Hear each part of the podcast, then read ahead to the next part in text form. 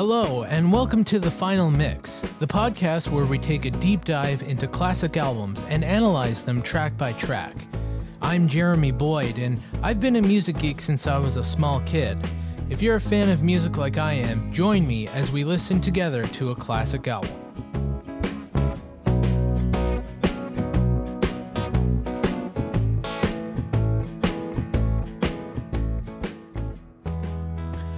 Right, episode four of the final mix. This is uh, really getting to be something here. I am having so much fun doing this podcast. I can't tell you how much fun I'm doing this podcast. I know that I say that every episode, but it, it is really a lot of fun doing these things. I'm getting to get uh, to discover so much great music. I'm listening to stuff that I never thought that I would ever listen to or even really considered listening to. And I'm just rediscovering old music that I, you know, might have forgotten. And it's such a blast to be able to share that with so many people. I think what I love about this process is the fact that there are so many people out there who are music fans and they love this kind of music, but maybe they don't have anyone to share it with, or maybe they don't really, maybe their friends don't share the the the same uh, taste in music that they do. I've certainly been in that position before.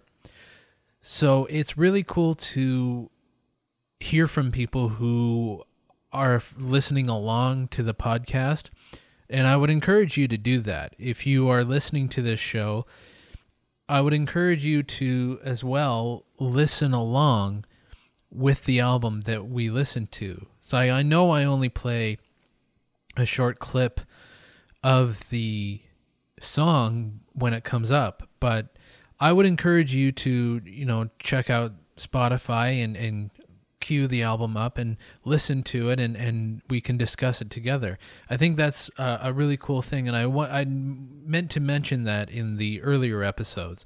But I, I think it's a really cool thing if you are so inclined to load up the album on Spotify or wherever you have it. Actually, if you have it on vinyl, that would be even cooler, I think. But if you ha- can listen along with me to the album, that would be so cool, and I I would uh, really in, strongly encourage you to do that. I have an, an, announcement to make. I do have a website up.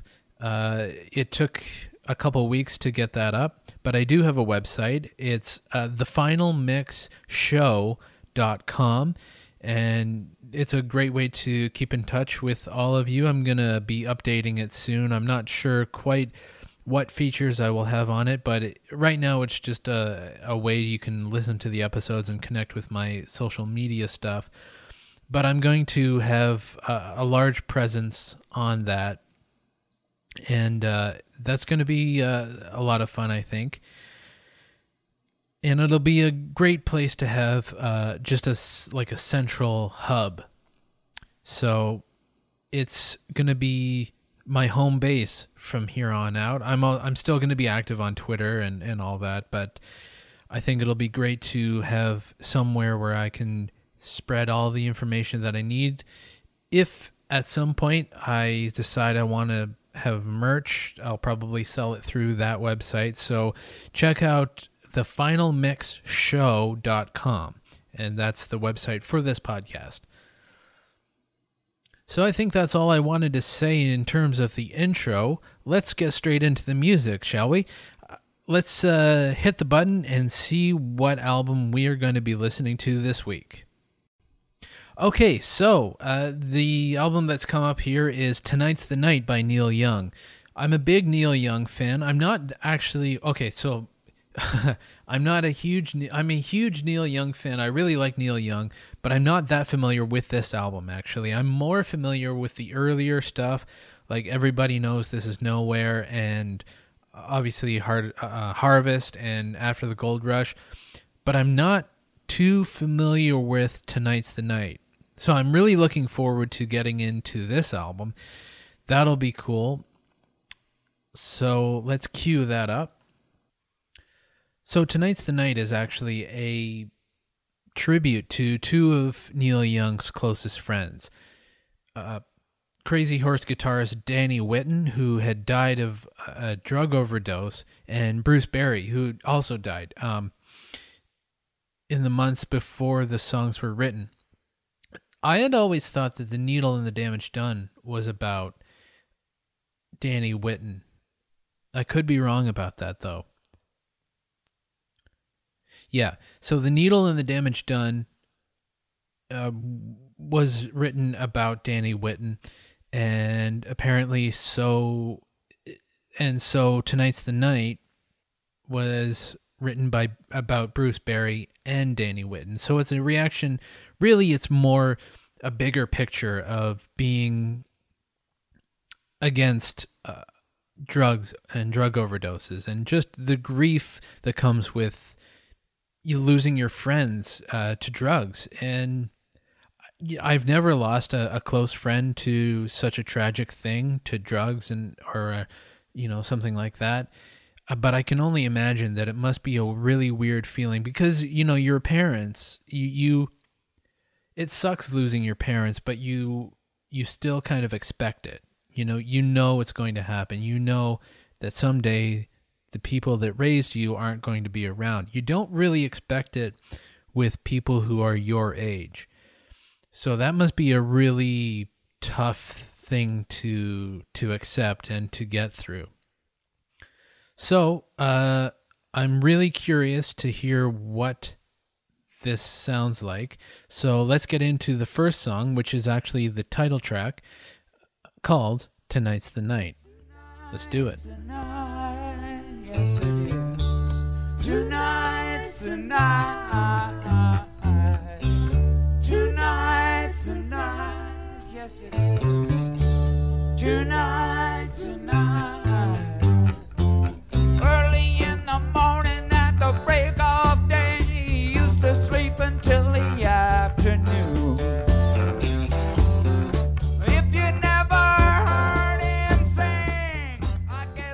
Okay, so that song was pretty raw in a good way, in a very good way what I liked about the song was how raw and emotional the vocals were.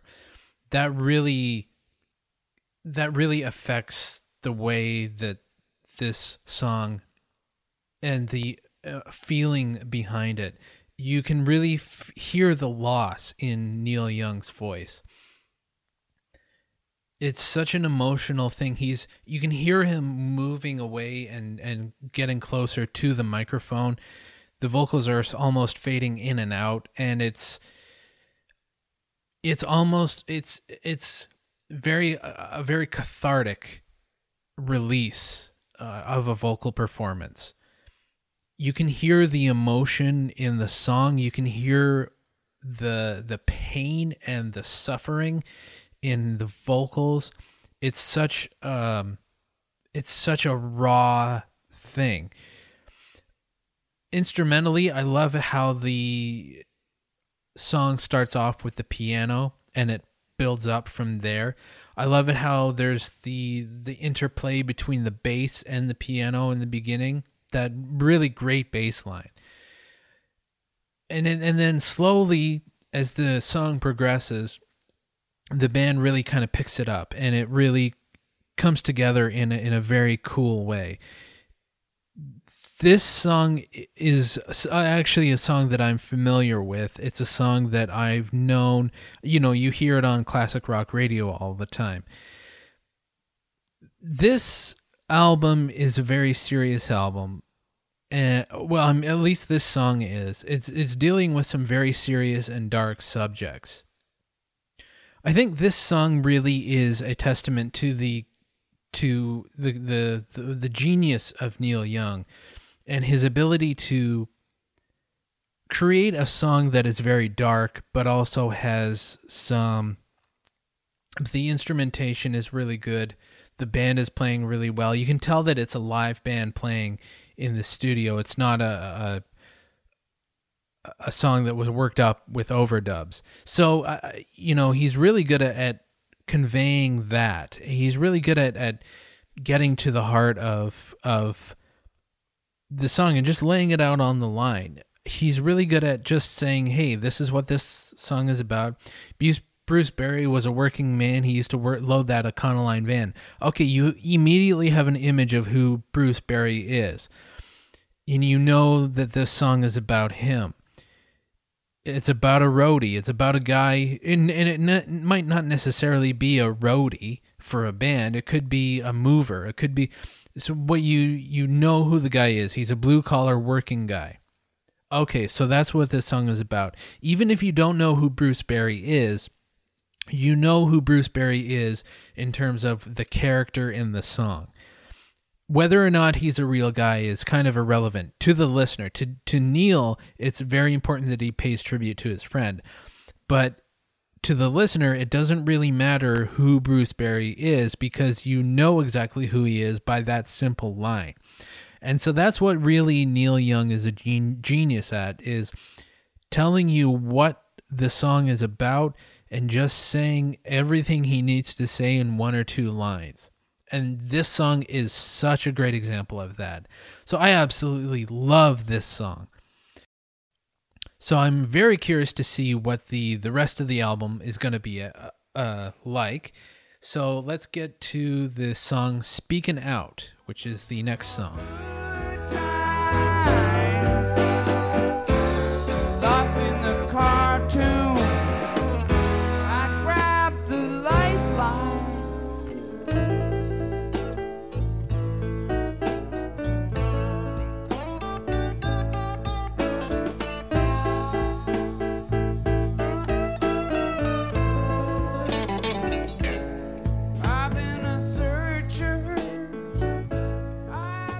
Wow, what a great song. Um that was such a cool song.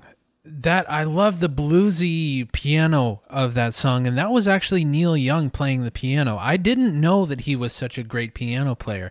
I'm completely blown away by the fact that he can play the piano so well. I always knew he was a great guitar player, but I did not know that he he had the ability to play the piano like that. I'm I'm sure I I'm not surprised that he can play the piano but I didn't know he could play the piano that well. Again, doing like Little Richard kind of trills on the high notes, all this bluesy stuff. That was such a cool song. I love the interplay between the guitar and the piano. The guitar was done by Nils Lofgren. Nils Lofgren is actually known. He plays right now. I th- I believe he's still with uh, Bruce Springsteen's E Street Band, but he started out as a as a session musician. I think he was mostly known as being the guy on um, Neil Young's After the Gold Rush. But he's a great guitar player, and he also played a lot of piano on this album too. But he's an amazing guitar player, and just the the interplay between Neil Young's piano and Nils Lofgren's guitar was such a cool little vibe that I could listen to the, the those two guys solo all day. One thing that I noticed too is the band that's playing on this uh, album. Uh, they're called the Santa Monica Flyers, and I think it's just a, a, studio band that Neil Young has put together. That's what he calls the the session musicians that played on this album. And I had always thought that this was a Crazy Horse album. I had always because I know the the song uh, "Come On Baby Let's Go Downtown" is a Crazy Horse song, but it's that's a tribute to Danny Whitten. We'll get to that in a little bit, but I had always thought that it was Crazy Horse backing him up on the whole album, but it's this other band, and that's the way that Neil Young works. Like someone like um, like Tom Petty always worked with Tom Petty and the Heartbreakers, except when he did his three solo albums. So it was always the same band. He had he was part of the band. Neil Young works in a very different way cuz when when people think about Neil Young's backing band, they usually think of Crazy Horse. But he has also put out a whole bunch of solo albums that don't include Crazy Horse or include another band like the Stray Gators or uh, the Shocking Pinks when he did a rockabilly album in the 80s. So or you know with uh, Crosby, Stills, Nash and Young, you know. So he he kind of flies around a, a, whole bunch of different bands and puts on different hats. Sometimes he's a hard rocker, sometimes he's doing acoustic stuff. I guess it really depends on the mood and the uh, the the attitude that he has at the time. That's cool. That's the way Neil Young works. Uh, but speaking out, that was such a cool song. I loved the bluesy feel to it, and the um, the band was playing really well, really, really well. Uh, I really, uh, really enjoyed that song. So let's get to the uh, the third song on the album called "World on a String."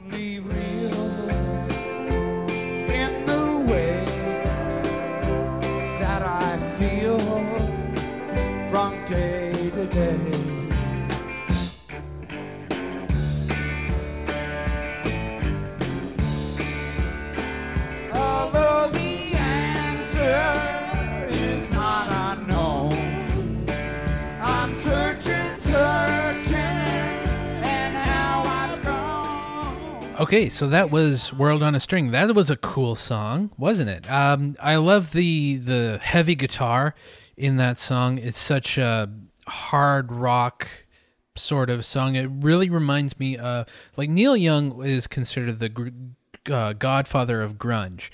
Uh, he did an album in the '90s with Pearl Jam, so he's kind of known as the godfather of grunge, which is really cool that that th- that generation really recognized him as uh, a major influence. And I think this song has a lot to do with that. This song is very much in the vein of that signature uh, heavy Neil Young guitar tone. And he, the the reason the the way that he gets that tone is he has this Les Paul, this black Les Paul that uh, he never changes the strings on and which really annoys his guitar tech, but he he will only change a string if it breaks.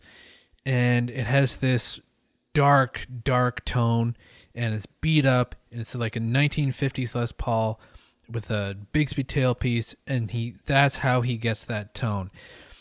What I love I just love that heavy swampy guitar and the way the chorus comes in uh, the chorus the, the guitar kind of dips down and the chorus is a lot softer. You know it's it has this undertone of this electric piano this twinkly electric piano in the chorus. And it's uh, a really cool contrast with the rest of the song because a lot of the times a typical rock song will build up to a chorus you know it, maybe the the intro and the verse will be a little softer but the chorus comes in strong. But this song kind of does the opposite to that. This song is more like the chorus or the the, the intro and the verse are the ones that are on on 6 or 7 not up to 10 but 6 and 7 and then for the ver- the chorus it kind of dips down to like a 4 or 5 it's really cool and interesting dynamic shift of the typical way that you would build a song. And it's very effective and i think it, it really just um, you know it's just a creative thing that that you can do. It, it just shows you that there really are no rules to writing songs. And it was uh, just a, a, a cool little thing that I noticed. So that was really great. And again, again, the, this song really lends itself to being played live. This whole album I'm finding lends itself to being played live. What I'm hearing and what I'm picking up on is this band is not this album was not really overdubbed. It was mostly recorded live off the floor, meaning all the musicians in the studio at the same time. And it really has that that raw sort of loose feel to it. And this song in particular reminded me of a time when you could do that. It seems like bands don't really do that anymore, but this was a time when that was really just the norm. And you know, maybe you would overdub the vocals or something, but for the most part the instruments would be played live with very little editing. You couldn't really edit that much because it's on tape. You you had to rely on the musicians being really good. And the, the group of musicians that Neil Young has assembled for this album are that good. So I think it's really uh, telling to to Neil Young's eye for talent that he was able to as- assemble these people and that he was able to get this band into the the the studio and to have them play live. And to it, it's one thing to assemble a bunch of studio musicians and just play the song and have everybody overdub. It's quite another to have them play live but also to have them play well with each other. And you can tell that they're kind of taking musical cues off of each other which is really uh, cool to hear. And I, I love that dynamic so let's go to the next song, which is called Borrowed Tune, and uh, let's hear what that sounds like.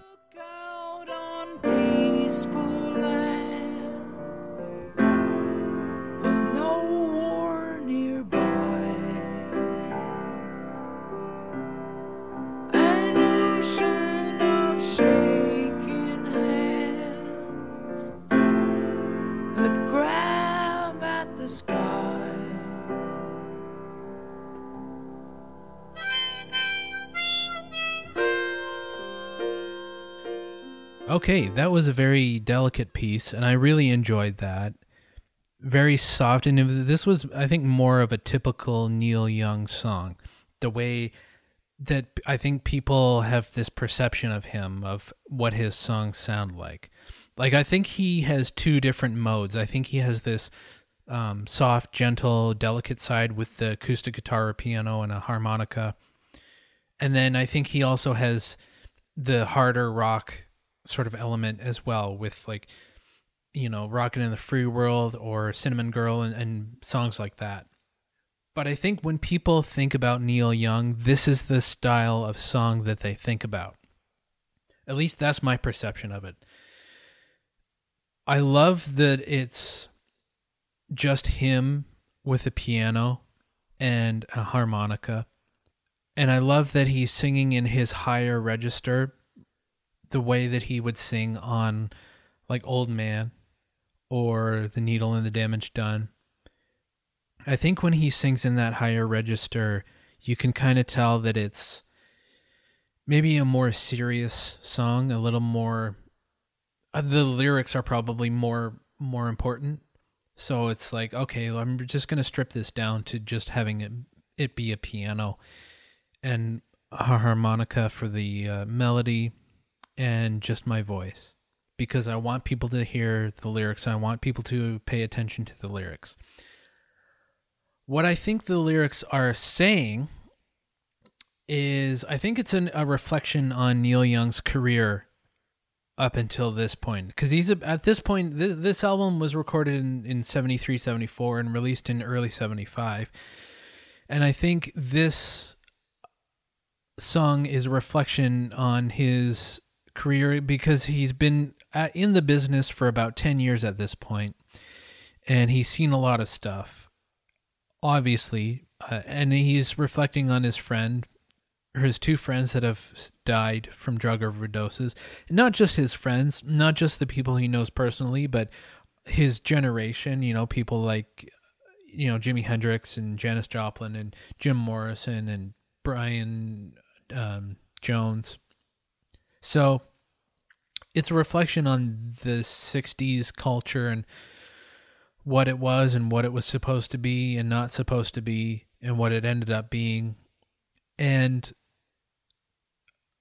you know, he's saying I'm sitting here something like I'm sitting here singing this borrowed tune that I took from the Rolling Stones or I'm paraphrasing, I'm screwing up the the lyrics, but that's that was the one line that stuck out to me. It's like he's because he's too wasted to uh, to write his own song. It's like, well, he, he's kind of he's kind of saying that he's become too big of a deal in the music industry uh, to to be bothered to write his own song. Or at least maybe he's not maybe he's not even talking about himself. I just realized maybe he's not even really talking about himself but he's talking about he's taking on a character, like playing a character, like a movie, and he's thinking about you know, the, and this character is a, is a rock star who's been in the business for a while, and he's become jaded and cynical. That very well could be. So uh, you know, it, it could be a, any number of things. And again, Neil Young is one of those people who some of the some of the songs you know what they're about, but a lot of it is left open to interpretation and I just I love this song, and I loved the the delicate nature of it, and it's a serious song, but it, it has, but it's very gentle at the same time, and I uh, I really I really love this song. Uh, so let's get on to the next song, which is actually the tribute to Danny Whitten. This song is "Come On Baby, Let's Go Downtown." It was recorded five years before the album came out in 1970 but the reason that it's on the album is because it was written by Danny Whitten. Uh, so it's called "Come On, Baby, Let's Go Downtown." Come on, baby, let's go downtown.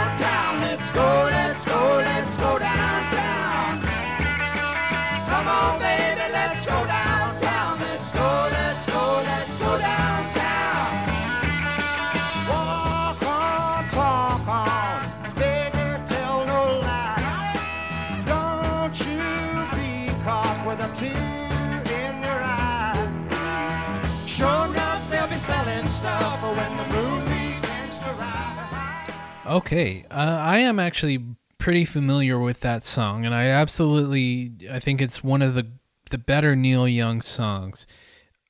You know, you hear it all all, all the time on classic rock radio. So Danny Whitten actually has the lead vocals on that song, which is really cool. And you know, he's a great singer. I really like the way he sang that song. It's a it's just a really great rock and roll song. It's it's really just a solid band playing a song live. It's a testament to the the way that Crazy Horse. It was recorded with Crazy Horse. It was recorded live at the Fillmore. It actually came out later on a on a another uh, live at the Fillmore like live album but it, its first appearance was on this album, and um, the reason obviously is to pay tribute to Danny Whitten, who had had passed away. And the thing that I immediately recognized in the song is just the two guitars, Neil and Danny Whitten's guitar, just the way that they were playing with each other. They were really in sync with each other and weren't getting in each other's way you could distinguish the two and they but they worked really well together and I and I absolutely loved the way that the two guitars were working symbiotically together. I don't know if that's a word but so I really like that. So this is kind of sad that he started using heroin after he found that it helped with his rheumatoid arthritis. So he was really using heroin as a painkiller. Which you hear nowadays that people there's an opioid crisis, but you didn't really hear about it back then. You would hear about people overdosing on heroin, and it was because they were using it as, as a recreational thing. But he was using it as a painkiller. He found that it helped with his arthritis, which is, I think, even more sad because he was in so much pain that he felt that he needed to numb the pain, literal pain, not emotional pain, but literal physical pain.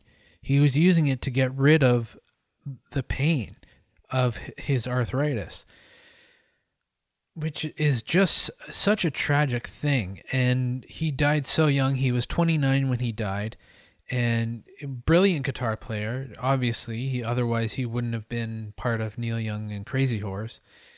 And uh, he was just um, just addicted to this stuff, and he he couldn't shake it, which is really just sad. It's just a sad thing.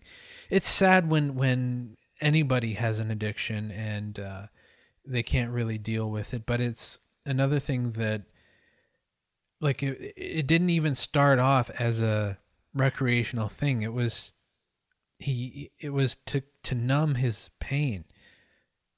And he just got addicted and it just took him. which is, man, that's just such a, a tragic thing. So, anyway, I want to move on uh, to the next song, which is Mellow My Mind. Uh, so, let's uh, get into that one. Baby,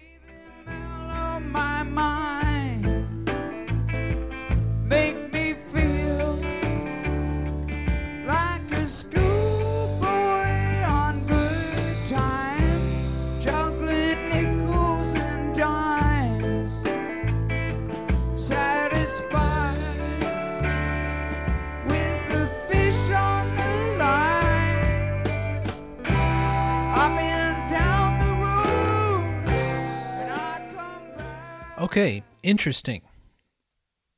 That was an interesting journey for me.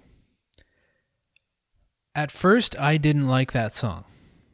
I, when I, this is the first time I've heard the song, but at, at first, I didn't like it. I didn't like the vocal performance that Neil Young was giving. I thought it was weird that he was singing way off key and just going off and then I started listening to the lyrics.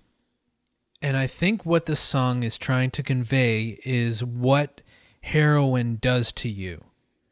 The song is called Mellow My Mind, and the lyric goes, Baby, please mellow my mind.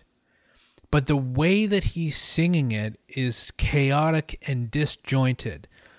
So I think how I interpret that is heroin initially will make you feel great. It will make you feel really, really, really, really good.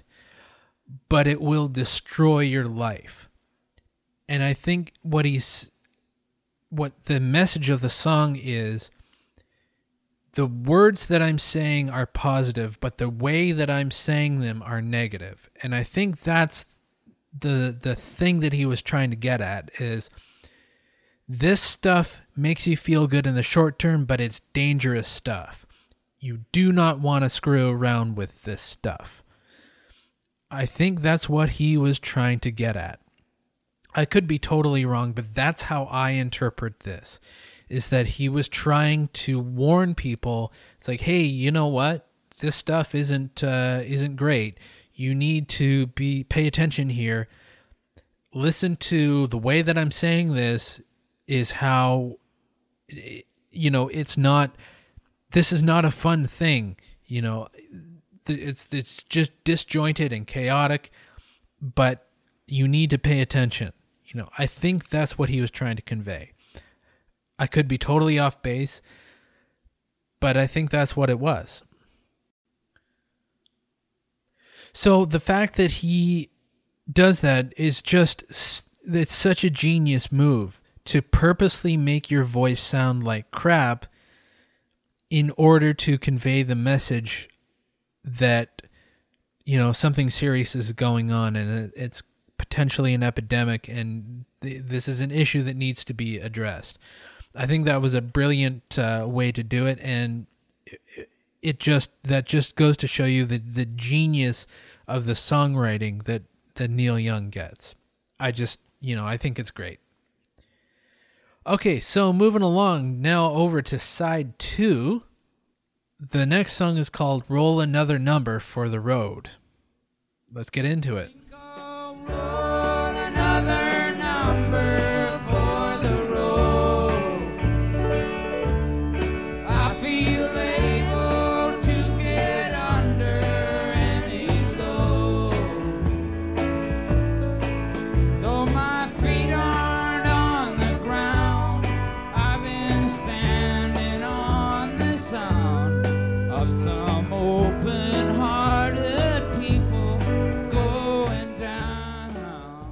Okay, roll another number for the road. I dug this song. Um, again, it's that disjointed sort of goodbye, you know, sort of thing, dealing with his career, dealing with the hippie generation, sort of criticizing that. What I like about this song is it's self reflective. It's self reflective of Neil Young sort of growing up. It's a growing up song. And it's him realizing that the hippie generation and the Woodstock generation and people like that didn't have all the answers, although at the time they thought they did. Much like what's going on politically right now, is everybody thinks that they have the answer to the world's problems and nobody really does. I think it's a, a reflection of that. And, and, you know, everybody grows up at some point and realizes that nobody really knows what they're doing. And I think this song is is reflective of that. Everybody who was at Woodstock or in that sort of hippie generation in San Francisco, and and all that sort of scene, everybody thought that they had the answer to the world's problems. You know, Vietnam was wrong, which it was, and they needed radical change, which is true, but you can't affect change so so drastically. Things have to change one at a time, and they. It seems like nowadays, the everybody wants the world to change. Every everything that's wrong with the world needs to change right now, which I understand that. I I completely understand that sentiment, but that's not the way things happen. Changes happen one at a time. So I think the this song is reflective of, of that. It's sort of realizing that you know the idealism of youth and young people wanting the world to change for the better, which is a noble thing, but also kind of reeling it in a little bit and saying, hey, you know what? That whole scene wasn't all it was cracked up to be. It wasn't the the love fest that everyone thought it was. We didn't have the answer to the world's problems and we we realize that now. This is something that I see and it's something that needs to that I need to reflect on. I think it's a brilliant song and I like the loose feel of of the the band playing. Well, I was just reading up on the album and apparently when they were recording this album that the band would show up, all the musicians would show up like at five o'clock in the afternoon and they would drink tequila and play pool until about midnight and then they would start recording. So the the recording sessions for this album were sort of a drunken mess. But it it kind of works. That that loose, sloppy sort of feel really kind of works for the album and really gets across that sentiment. And I absolutely love the fact that that's what's going on with these songs and what's going on with these musicians is they're all wasted recording this album and I and I absolutely love that. It just it makes so much sense for the songs on this album. For for it to be recorded that way. It's uh that just tickled me. That just you know, I love that. I love that. And you know, of course, they're they're mourning their friends who have died, Danny Whitten and Bruce Berry. Let's not forget that. This this is a very serious thing. And I think maybe that ritual of just loosening up and, and playing pool and having a good time so that they could get into a more positive headspace to be able to deal with the material on the album. And Neil Young is one of those people who is doesn't shy away from telling you how he really feels. And so for him to get into that headspace, I think he needed a little bit of a distraction between showing up at the studio and starting to record. I think he needed that sort of social time in order to get into the right headspace to record these very serious songs. A lot of the songs aren't that serious, they're kind of silly and funny and fun, but there is definitely a darker undertone to to all of these songs. And I think they were in mourning and they they really needed that social time in order to get into the the proper headspace. All right, so without further ado, let's get into the next song, which is called Albuquerque.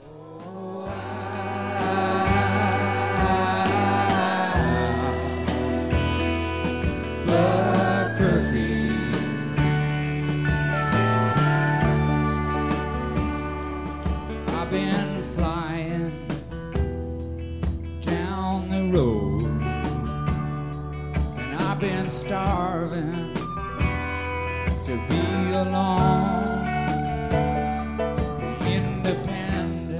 Okay, Albuquerque. I think what this song is kind of about is Neil Young's desire to sort of get away from from from fame or at least take a break from it. Because Albuquerque, he he's talking about going to Albuquerque and stopping at a diner and just doing normal things, normal everyday things. And I think these are things that he can't really do because of his fame. So he's traveling to a town like Albuquerque, which is kind of a nothing city. Sorry, people in Albuquerque, but it's not like what I mean is it's not Los Angeles or New York. It doesn't really have a big show business scene. So he can kind of blend in with regular people there. And I think that it, it doesn't, it could be anywhere really, but it, it doesn't necessarily have to be Albuquerque, but it could, it, it, just the fact that he can blend in with the regular folks and be able to I don't know, just get away from fame and get away from the the the the grind of having to write songs and record and be on TV and all that stuff. He can he wants it's about the desire to to take a break from that and to tell you the truth, uh, you know, to keep away from drugs. Uh, you know, th- that's the theme of this album is he's mourning his friends who have died from drug overdoses and this song is sort of saying okay how can i get away from that how can i go to somewhere that doesn't have that scene that doesn't have that that problem of you know of the trappings of fame of of you know getting into trouble basically. And uh, how can i get away from that? I think that's what this song is is about. And i think the fact that it's such a, a slow number again the slow songs seem to be the ones where he wants you to pay attention to the lyrics and i think that's what this song is it's it's a song that you need to pay attention to the lyrics to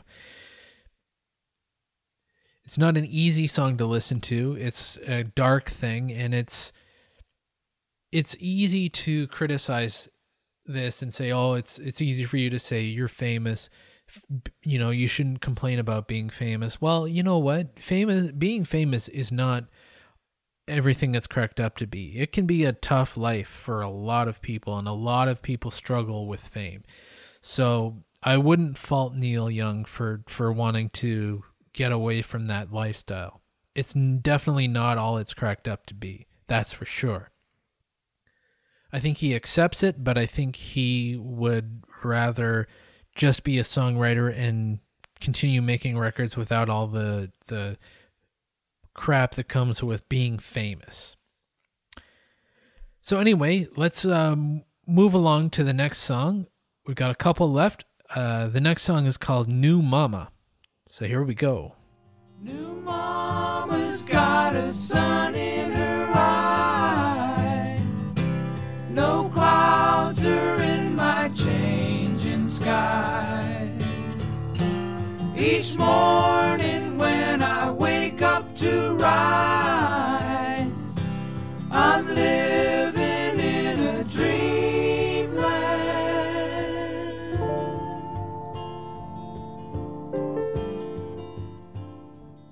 Wow. Okay. That was uh, a pretty intense song. I love the fact that it uh, has the very. It's just Neil Young with an acoustic guitar, and of course the the beautiful harmonies of of the whole band singing. It sounds a lot like Crosby, Stills, Nash and Young with the harmonies, but it's not. It's it's it's not um, those guys singing on it. It's a this song to me is a a song about change, and it's about uh, a, a a change in attitude, a change in life, a change in just a change in whether it's positive or negative. I think what this song is about is yes, his friends have died of a, of drug overdoses, and that's sad. But I think it's also about accepting the fact that change is a part of life and the fact that you have to look at change as a positive thing even though you might not see it at the time every change in your life you have to turn it into a positive you have to look at the positive even when someone dies even if it's something as simple and people might not want to admit it but if someone is sick and they finally die, there's although you're sad that they died, there's also a sense of relief that you don't have to worry about them anymore. You're it's a weird thing that where you're worried about someone dying but once they do die, there's a relief that you don't have to worry about them dying anymore.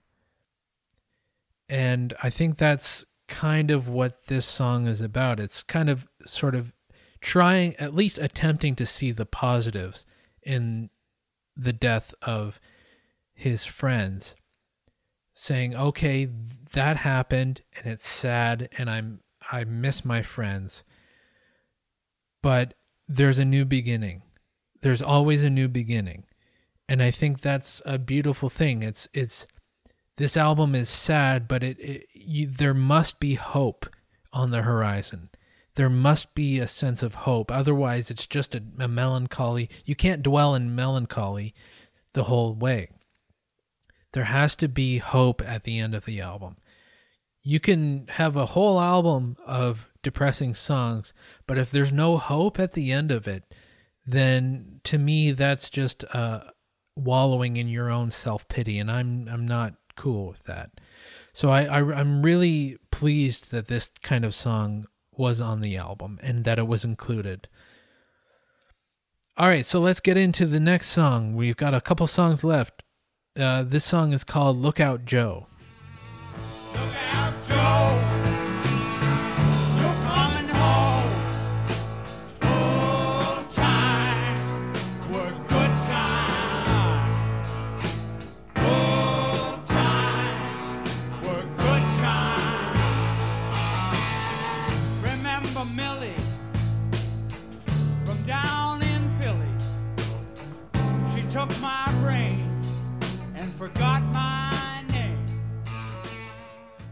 Cool. All right. Uh, Look out, Joe. That was a cool song. Um, I think really the the the purpose of that song was more to showcase the band and to get the band to to display the band's uh, musical prowess and the way that they played with each other. Because I think this song was not really a song about anything. It's I, I guess you could interpret it that it's a, a song talking to uh, veterans of the Vietnam War, and I was just reading about some of that and people interpreting that song. I I don't know if that's necessarily true. It could be, but it feels more like not a throwaway song, but a song that isn't quite as serious and a song that's really purpose is to to showcase the band and the band were just playing so great on this song. That that definitely works for me. It's a testament to these musicians. I don't think that neil young actually toured with these guys. I think he certainly played with them on a couple of albums. I think he recorded with them on on the beach and I think maybe on after the gold rush. I could be totally wrong about that. Uh, anyway, there's a lot of the same musicians like Nils Lofgren and and people like that were very prevalent on on a lot of his work. And it just has that sound and I think a lot of it is the drum like the way the drums are played. So I think the, it's important to showcase the band when you can, and I think it's crucial to have a good band with you.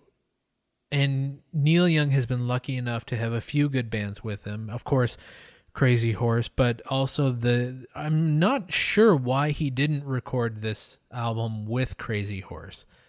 It, that seemed to that would have made sense.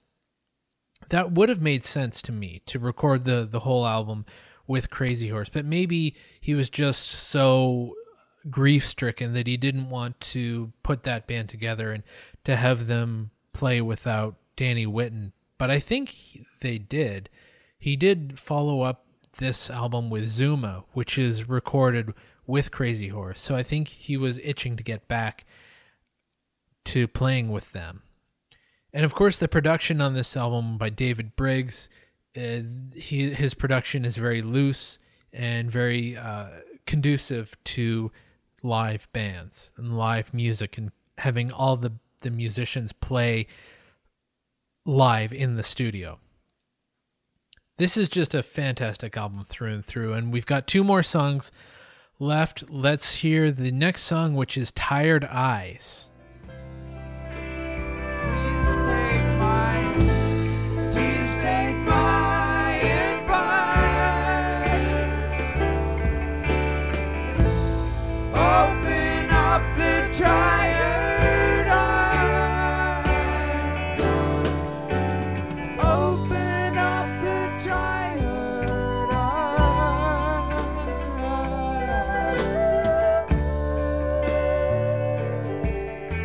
Okay, Tired Eyes.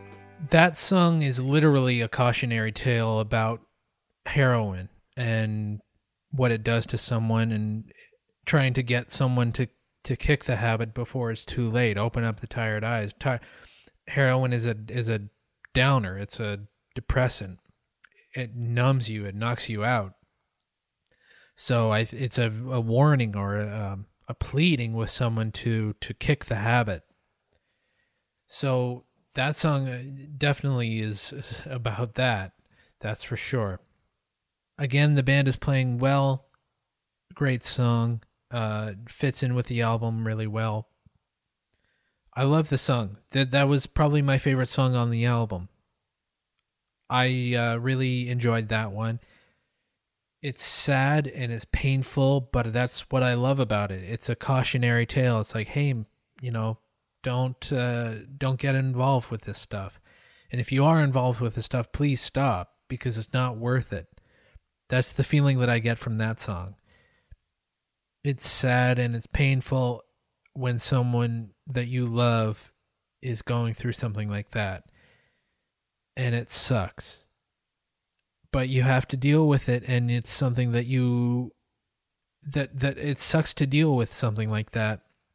And luckily he has an outlet for it. He he's able to write songs about it and to express himself in, in this cathartic way to just get it out there.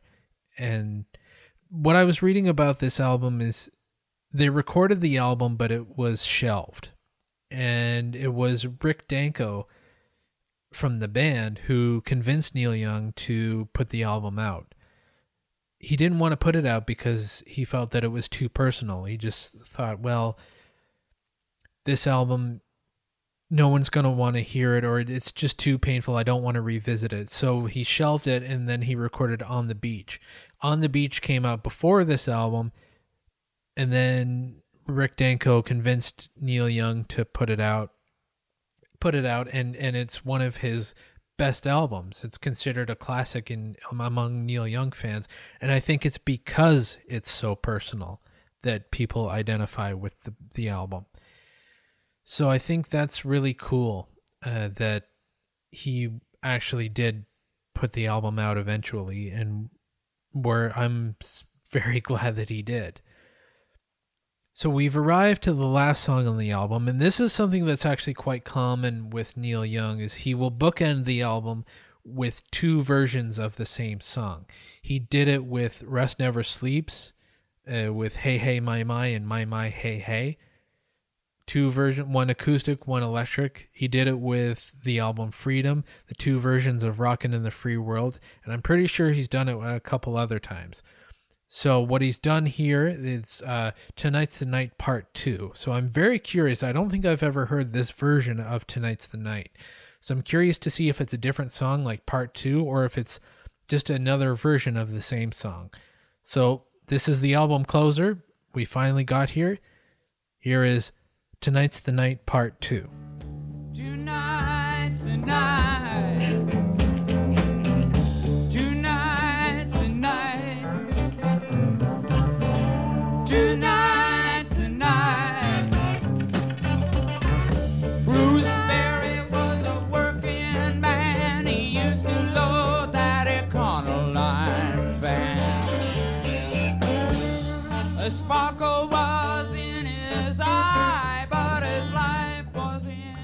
Okay, tonight's the night part two. That was interesting.